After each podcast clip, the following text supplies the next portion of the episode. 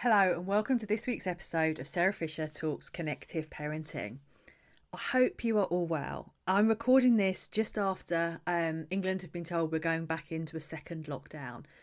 And I'll be honest, over the weekend, I've had huge mixed, mixed emotions from this is fine, nothing's really changing for us because we haven't been socialising that much, it's all okay, to oh my god, this is awful, I hate this, I can't cope, what are we going to do? You know, and all of that stuff and everything in between. And also supporting my son and his feelings through this and kind of, is it safe for me to go to school, mum? You know, wouldn't it be better if we were at home, you know, doing online learning? And that the logic and the rationale behind that. And yesterday, when I posted in my free group of the importance of looking after ourselves, particularly during this time, one of the questions that came up was how do you keep yourself calm, particularly when your child is escalating? And I think this is a really important topic. And so I wanted actually to do this week's podcast slightly differently to what I had intended and really talk about how we can keep ourselves calm through the storm. And that storm might be your child escalating and, you know, trying to help them manage their emotions. And it might also be kind of keeping yourself in a in as good a place as you can do as we go through this very strange period in our lives. And we often think about mental health and the, the importance of it. And it's okay not to be feeling okay. It's also okay to be feeling okay, if that makes sense. You know, you can be both. I think it's acknowledging where you are is the important bit. And staying calm is often seen as the the thing we should all be doing. And yeah, it's great. But you know, sometimes when your child is really escalating, it's really, really hard to do, particularly if you're on hour two, three, four. I know as a parent, I used to find those really hard, really hard, because by then I was exhausted. I also know that, you know, if you've had a busy day, and it might have been a really good day, it might have been a really tricky day. I don't know about you, but by the time you get to bedtime, your patience is wearing a little bit slim because you're tired, you're ready for bed. And that's when your child maybe decides that they need to chat or they're full of energy and they want to bounce around or they don't want to go to bed. And I think that's also one of the times when, as adults, it can be harder to stay calm because we're tired and we're exhausted. And it's okay not to stay calm all of the time. Yes, we don't want to be really yelling and screaming at our kids, of course not. But the reality is sometimes your voice may get a little bit louder. You may have less patience because you're human. And that's okay. It's okay to be human. You know, I learnt about NVR nearly five, oh, five and a half, six years ago.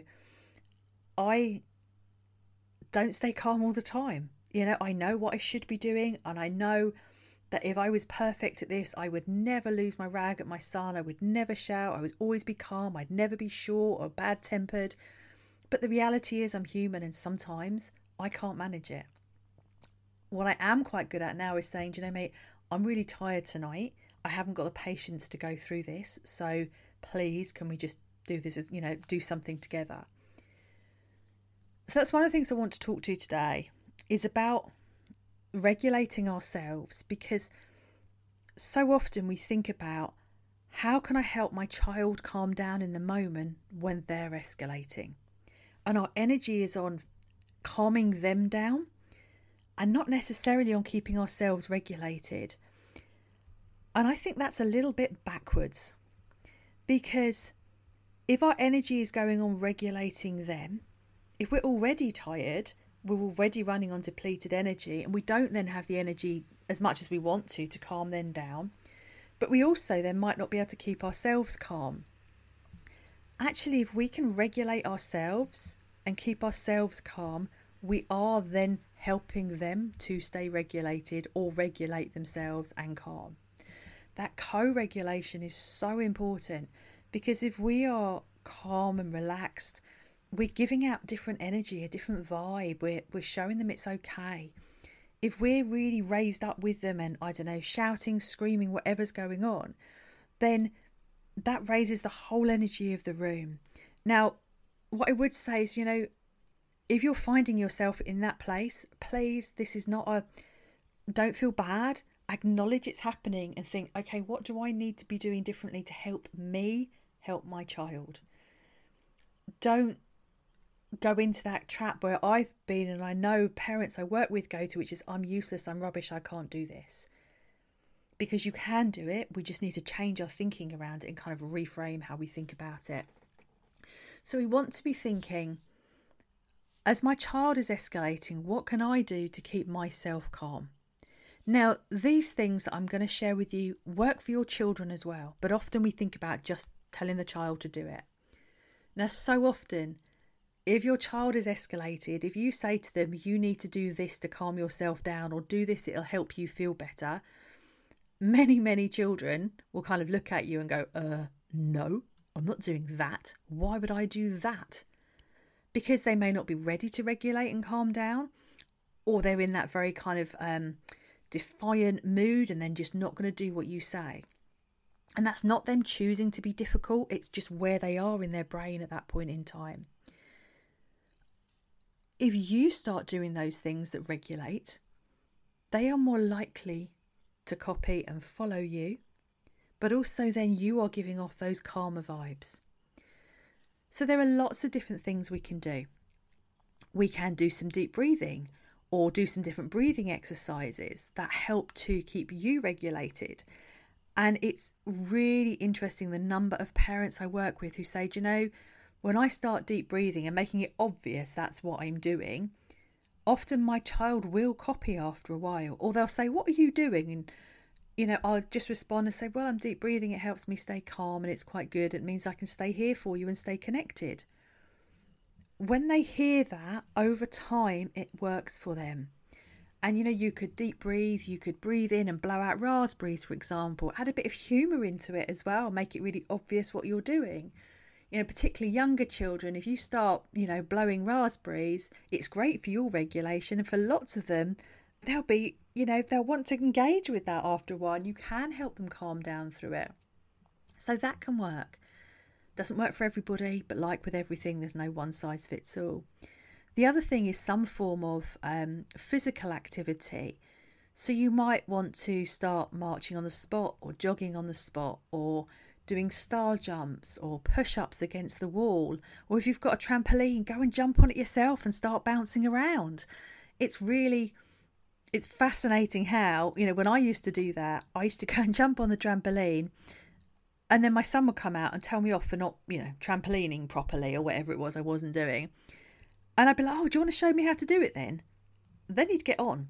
If I said to him, go and bounce on the trampoline uh, to calm yourself down, not a hope in hell because I'm not doing it properly, he wants to show me how it's done. So sometimes it is around regulating ourselves helps us to creatively get them on board with regulating and realizing it's okay. Other things that can work really well are kind of sensory things. So, for example, you know, stress balls, and obviously, you know, if you've got a thrower, stress balls aren't great because they're brilliant projectiles. So, you know, think about what you're using. But yeah, stress balls, um, those big kind of Pilates balls, you know, exercise balls that um, you can sit and bounce on, they're brilliant for regulating. Blu Tack, chewy foods, crunchy foods, have a drink. Um, those types of things can work really, really well at regulating. You know, even just squeezing a cushion, get a cushion and give it really tight squeezes and hold it tightly. That can work brilliantly for regulating ourselves. And you know, I know for me, um, for example, um, doing some yoga stretches helps to regulate me sometimes, or walking up and down on the spot really fast and getting that kind of impact through my body works brilliantly, as does bouncing around on the um, Pilates ball. So it is about finding what works for you, whereas other things don't work particularly well for me. Um, so I don't like um, kind of light touch, for example. I find that, oh, that sends shivers down my spine. But I know other people prefer really light, soft touch, and that really relaxes them. So you'll need to do the things that work for you to help you relax you and to help you stay regulated. And when you're doing that, your child will over time learn what works for them. And that's the important thing. You're role modeling that you know it's okay to be angry, but here's the ways that you can release that anger safely.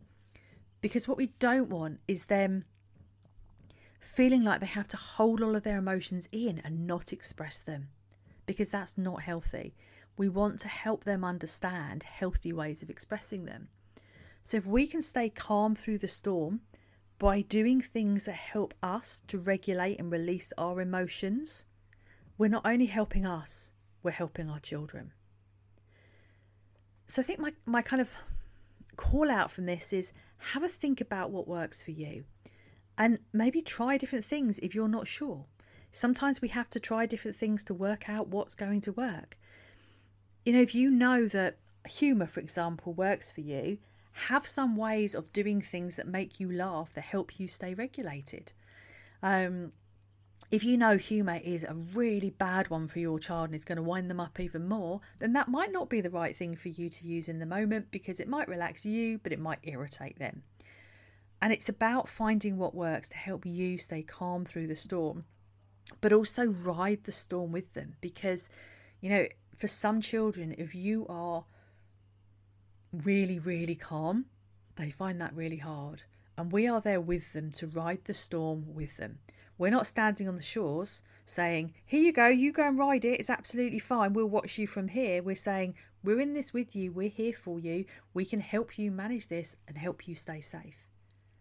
And so, by keeping ourselves calm through that storm, we can manage it and we can lead them through it and we can take them through it. And that's where we're going when we regulate ourselves. We are showing them the path through the storm. And that's why it's so, so valuable and so important that we do it, but do it in a way that works for each of us as an individual. Now, if you are one of those people that physical exercise works, i.e., going for a run or something like that, you're going to have to find things that you can do in the house. Um, so, you know, find that form of physical exertion that works for you within the house and find things that your children could copy. Okay, so if you know that a glass of wine calms you down, please don't have one in front of your child in the middle of a meltdown uh, because they can't copy that. Well, they might do it they're 18 or 19, but they can't copy that. So it is about doing those things that your children can copy and can work for them. Okay, hanging upside down is another one. Um, you know, that is hugely regulating for all of us. And there's some brilliant um, yoga exercises that can help you regulate. So you can put your um, bottom against the bottom of the wall and your legs up the wall, and it's really calming. And children can easily copy that. And if you know that your child often hangs upside down on the sofa, for example, you know that works for them, you know that regulates them. So think about what works for you and use those regulatory things to help keep yourself calm and help you you to ride that storm with them and lead them through it. And yes, it's not going to be the first time you do this. You know, you might find they copy and they calm down really quickly, and you're like, wow, that was amazing. That worked brilliantly. It might not feel like it's making any difference for the first two, three, four, five, six times. And then all of a sudden, you'll see them do something and you'll think, oh, wow, they're giving that a try. They're trying it. And then you know that you're moving forward and you've found something that they think might work for them and you can keep building on that and being there and supporting them. Because I promise you 100% that they will follow you, they will copy you when they are ready to do it and in their own time. So I hope this has helped. Um, I hope this has made sense.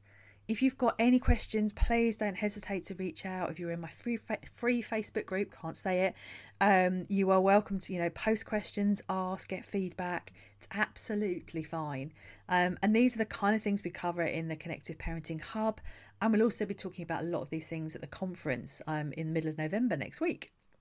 So if you've got, I say, any questions, if you're struggling with those kind of meltdown moments in your home, whether they are five minutes or three hours, come and jump in the group. Ask any questions, you know, get the support you need from a an amazingly friendly, non-judgmental group. Uh, so the Facebook group is called Connective Parenting Using NVR, and I'll put the link in the show notes for you as well. And I said, I hope this has helped, and I look forward to seeing you on the next episode. Sarah Fisher talks connective parenting.